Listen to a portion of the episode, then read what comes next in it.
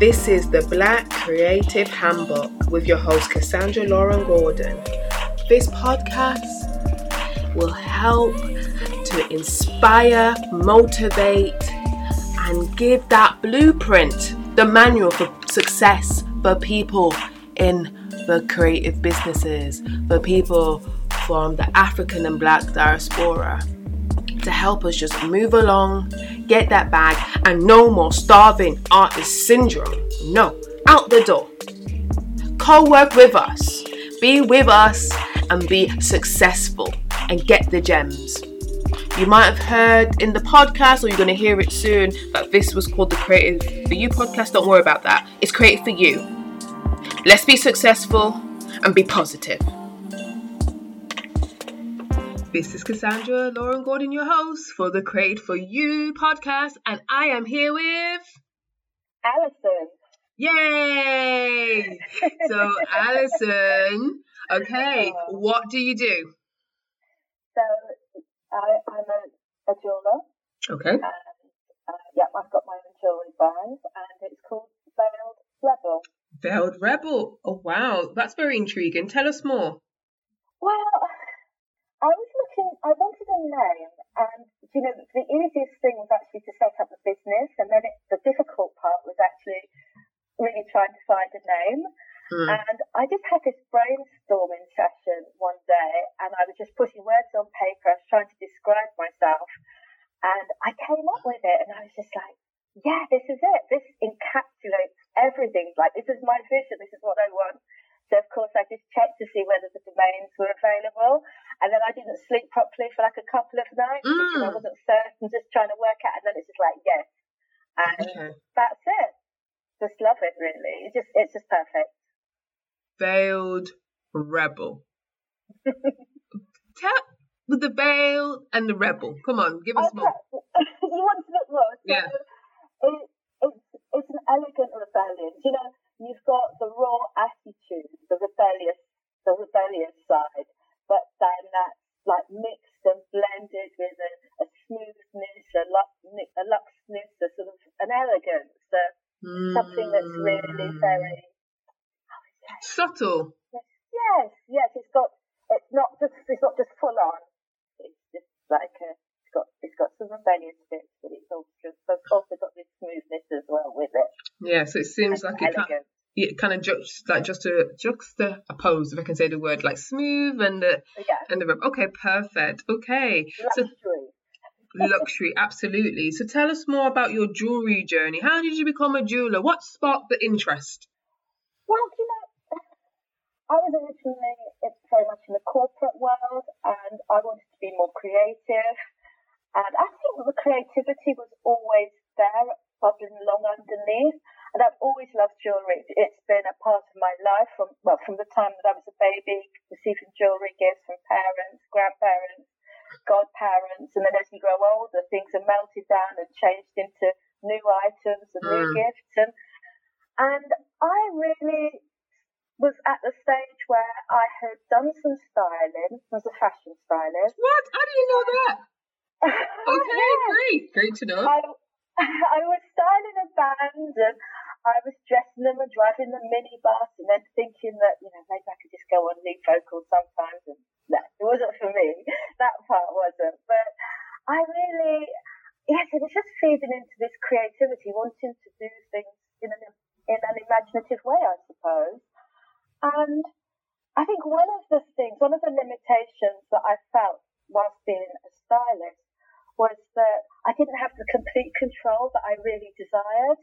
And then the jewellery thing, it, that was that was still there, and I was in Marrakesh buying some beads, and I came back to London, and I wanted to have a bracelet made, and I couldn't actually find what it was I wanted. Mm. And I ended up just making it myself and thinking, yes, like at that moment, it was the idea that I was completely in control of my own creativity, my own vision, everything that I I desired and I wanted, I could actually put out there without it being limited, perhaps in the same way as being a stylist, and perhaps in, in that way having to get somebody else's opinion or hoping that somebody would actually agree with your vision. You've done your mood boards, but you've got to get other people on board as a designer being in control and being able to say, yes, I've done those mood boards. That is my vision. And that's what I wanted to go with. Oh. And, and that's really how it came about. Wow. So it seems like there's a necessity for your designs because you couldn't find it, but now, you know, you got, you, you got paved your way, don't you? You have to pave yeah, your way. Definitely, definitely.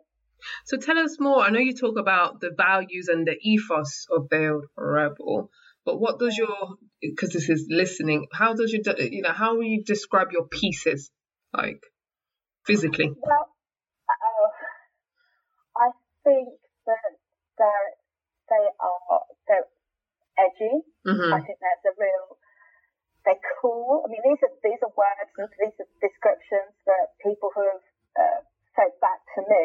Mm-hmm. And I mean, I felt it inside, and obviously, when you've got a brand, you, you describe it, but it's really lovely when you come across people that describe it in a way that you think, yes, like that's it. Mm. is something else that, that, that comes back to me.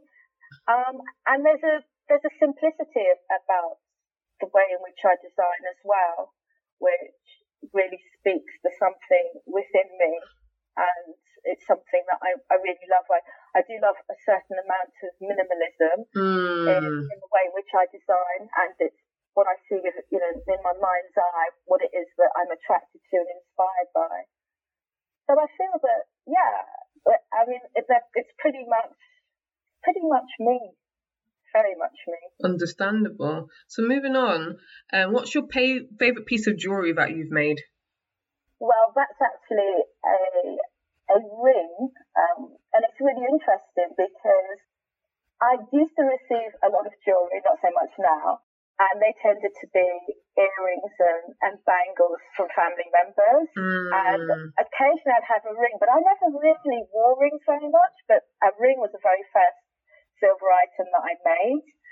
And from then, it's the first thing that I design. And in fact, with my claw collection, running collection, which are based on claws and talons. I designed the rings first and then built the collection around them. So I'd say that my largest claw ring, claw maxi ring, is my favourite piece. Mm. I always feel really sort of powerful when I'm wearing it. And it's just got a really lovely, sleek and smooth line that I just sit there sort of tracking it. Mm. it's very tactile jewelry, right? Yeah. It has to be tactile. And I just, I think, oh, oh, I love you. I oh, do, I do, I really do love you. there you go. It's like you made it. It's you know, it's yours. It's close to the skin. Why don't you stroke yeah. it? Why not? so I was gonna say to you as well. It's like, what's your favorite gemstone? Well, do you know what? I am I've committed to learning a bit more about gemstones. I haven't included them in any of the jewellery that I've made so far, but it's something I'm definitely looking um, to do in the future. So, mm-hmm. so watch this space. But I would say that at the moment, my favourite are diamonds, and I really love black diamonds. And I think there's a certain sort of like darkness and moodiness that I really think would fit my style.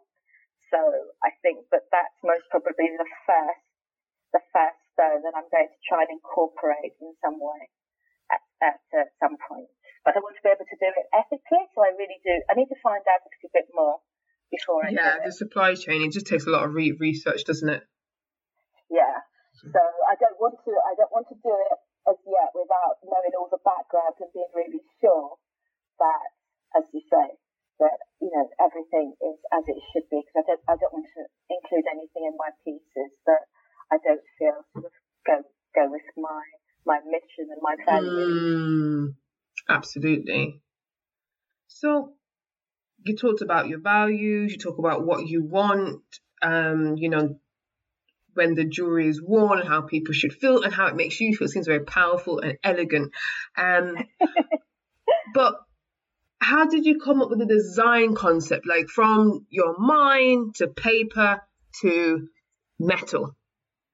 Oh, I think, well, I, I have done a couple of courses. I can't actually think, maybe two or three courses in, in terms of jewellery design. Mm-hmm. because of course coming from this other corporate, very logical type of background, then even though I want to be creative, I needed to understand the, the process and the best way of doing it. So I will start off essentially with um, magazines, books, like a visual research. Mm. That's, that's always my starting point. So there's there's loads of tearing out and uh, picture taking and printing out and photographs and all of this, and I'll just surround myself with all the things that are sparking me, that are exciting me, that make me feel that, oh, there's something there. I'm not quite certain at the time what it is. And then I will group things and I'll create a mood board. And, and I think that's most probably the most important part of the whole process because I'm taking, I don't know, maybe 50, 60, whatever images and I'm honing it down to less than 20 because I need to have, I need to be able to see a link and a, a strand, something that's running through all of them. Mm, golden thread. Um, mm. Do my mood board mm-hmm. and then I've got, you know, that's what I'm guided by. Sketchbook after that. And then I just start letting it flow, what, whatever's coming, just, you know, very simple designs what's catching my attention, mm-hmm. and then I just try and uh, develop and evolve and try and get more specific and a bit more technical in order to be able to have something that's got the correct measurements. Absolutely. Uh, and then move on from there. Wow, so it seems like a process. So you you talk about the visual design stage. So let's talk about to the making stage. So you have your good idea. What do you do next? The making doing the design. Oh, after the design yeah, yeah, yeah. stage, after I've got my I've got my design. Well, I think then the hardest part, and this is something because I'm still fairly new when it comes to uh, being a, uh, a, a, a jewelry, jewelry designer. And, uh, Lies! She's lying! I met you years ago! you... uh, working working with silver metal is still it's still relatively new, and yeah. I think at, at that stage, then I'm trying to take on board the information that I've received whilst being on part-time courses in terms of the actual making. And in fact, that was actually ongoing. I mean, at the, at the time of lockdown, I was actually on a course at uh, City Lit. Okay.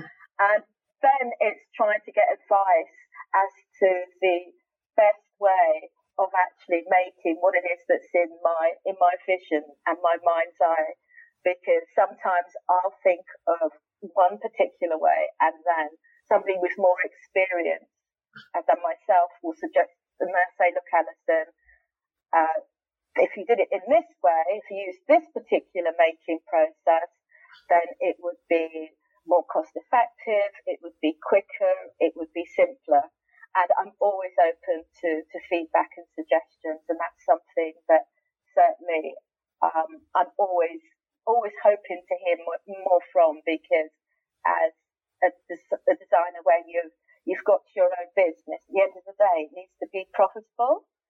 I I need to to be making money, and I need to find the best way of doing that. Absolutely. I think there's art. I think just to the listeners, like it takes a real skill and time to learn. Like when you do bespoke jewelry or if you're designing. So people's like, why is it that price? And this is the A, it's handmade in Britain. And people yeah. take the time to learn. And it, and it is a skill to get what's from someone else's idea, um, head into a physical form what they're happy with. Because sometimes people might not know what they want, but just need a bit of guidance. And it's great that you get some quality assurance from the jewelry industry with, with your design. So you know whatever you put out it's been tried and tested and it's and it's the best what it could be. So that's really good when you're not just churning out anything. You take the time. And i think people sometimes in design or maybe customers or clients you know some of them really champion independent designers but some people don't know the entity of how much effort it goes you know, yeah. to to Definitely. from from the design stage to actually the physical product. So um, it is an art and a science. Um, I would I would say it's everything, really, isn't it? I mean, you, you, you sit and it, and it stays with you, and you're constantly trying to think, how can you improve? How can you make it better? What what can you do? It, you live with it, not for not for days, but for weeks and, and sometimes months before you get to that that end stage where you're actually launching. And to be honest, at the moment, I don't actually do bespoke. So, that, so Ah. I know I, I, I don't I don't actually offer that at, at this at this moment. Who knows now? After this podcast, someone will come to you because they might say, "Oh, I love your, I, I love your um aesthetic. Let's, you yeah. know." yeah, that, that well definitely of course of course I'd I'd consider it of course. Okay, so it's ready, ready to wear, ready to, Yes. to sell in shops, in galleries, and so on, and from your website. Absolutely. Okay, very, very exciting. Um, what does good design mean to you in jewelry? Well, for me, it needs to be. Well, I think I, I touched on this earlier. Mm. It needs to be. It needs to be simple. And those, those are my favourite types of, of design. And definitely, there must be some.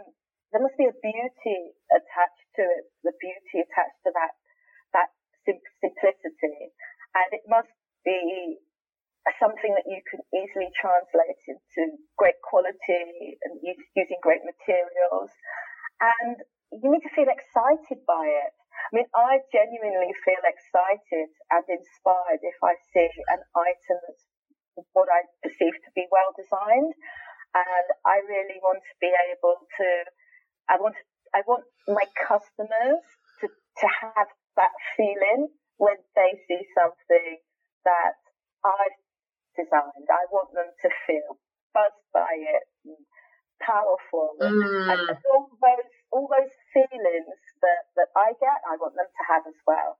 wow. For me, it, it, as I said, it, it does start off with the design being really as simple as I can possibly make it, and then put in some sort of twist on that simple design to ensure that it's my own.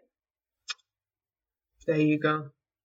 There you go. Having that individuality at the same Yes. time, able to connect with others, and hope like the people who buy your jewelry or, or can you know they actually connect with it as well. You know, it's That's what I. That's what I. That's what I really want. That's what I want. Mm. Oh, I'm just I just feel so excited for you because I feel like a similar thing. Look, I feel like a similar thing. You know, like for me, the one of the best things, obviously making jewelry, but one of the best thing is like when you hand over the piece of jewelry and they're they're more happy than you are. Oh, yeah. So it's just like, oh wow, I didn't I didn't know I had that effect, you know, and they're so happy about it. I remember last week I made a ring for somebody and they're like, oh my god, it's amazing. So I was like, oh, okay, I wasn't expecting that, but you know, it, it you know, it's great when you have great stories. Um, just to just to think of since you're like really into you know your techniques and making, I'm just assuming. um, what was one of your favorite jewelry techniques you used to make your pieces? At what stage? Um, the actually the manual making, the man, the manuf- the manufacturing. So my my jewelry is what is known as cast. hmm So uh, essentially, there is a design and then is made. I don't want to get too techy with Fair, that. fair enough, fair enough. You'll have a, a mold and then it will go off the casters and you come back with some silver pieces. And this may seem to be quite a, a, a rough and ready type of process in terms of like cleaning, we call it in the industry, like cleaning up a, a piece of jewelry. Can I can I just say something? Sorry to interrupt you. People, can you just explain the cleaning up bit because forever for me. Can you oh, explain that bit? That takes more time than actually making the jewelry because people don't understand. So I just have to break it down for the listeners who are not jewelers who can understand cleaning up metal. Please oh. carry on. It is a system. I'm not. I'm not even joking.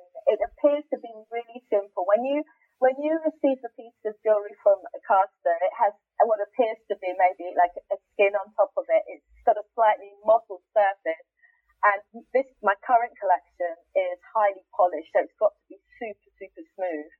Um, no pits, no bumps. It's just got to be. It's got to have this really super sleek finish and therefore you sit by hand using, I mean, it's real, real, really, really sort of like rudimentary uh, methods.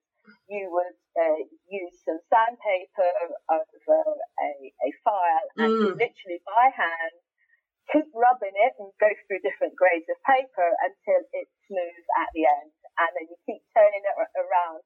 And there is a, a real art, but it's one of those things where you've really got to exhibit like great patience. Mm-hmm.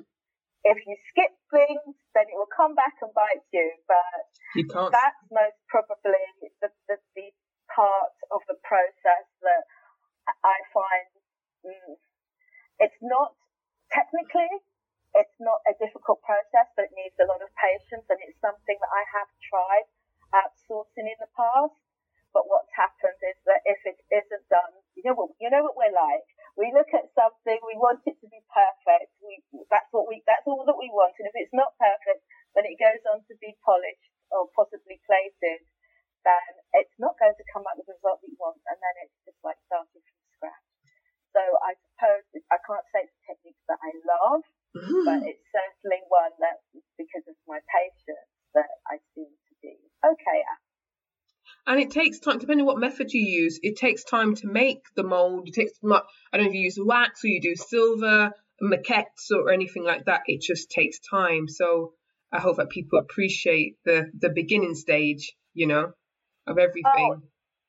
Oh no, you're you're right. It it, it does. It's a, a, a super in, involved process, and and the whole thing is is that even before, like say, before you get the cast and you have the molds made. I mean, these we're we're talking about sort of millimeters, and one or two millimeter, uh, like even one millimeter, half a millimeter can make all the difference in terms Absolutely. of the weight of the finished item, and if and if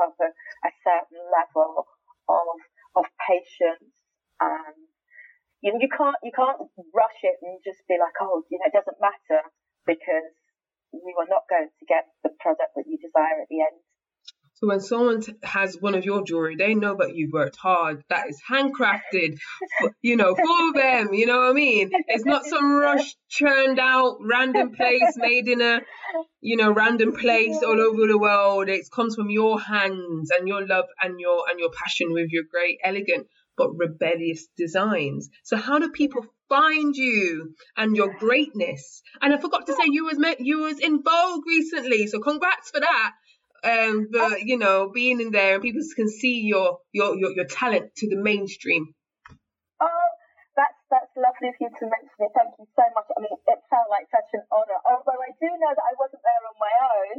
I know that somebody else was there with me. As well. someone was there but you know it's all about you now all about you So it, it was it was lovely. It was it was a, it was a lovely it was a lovely piece, and it you know it sparked so many conversations because Mm. Instagram is my main social media platform that I use, and it, it, as I said it sparked some really lovely conversations and other opportunities, and it's really actually been quite overwhelming in some respects because Mm. it's just like wow, it's it's lovely to have been uh, noticed, to have been recognised, and to have received so many uh, lovely comments.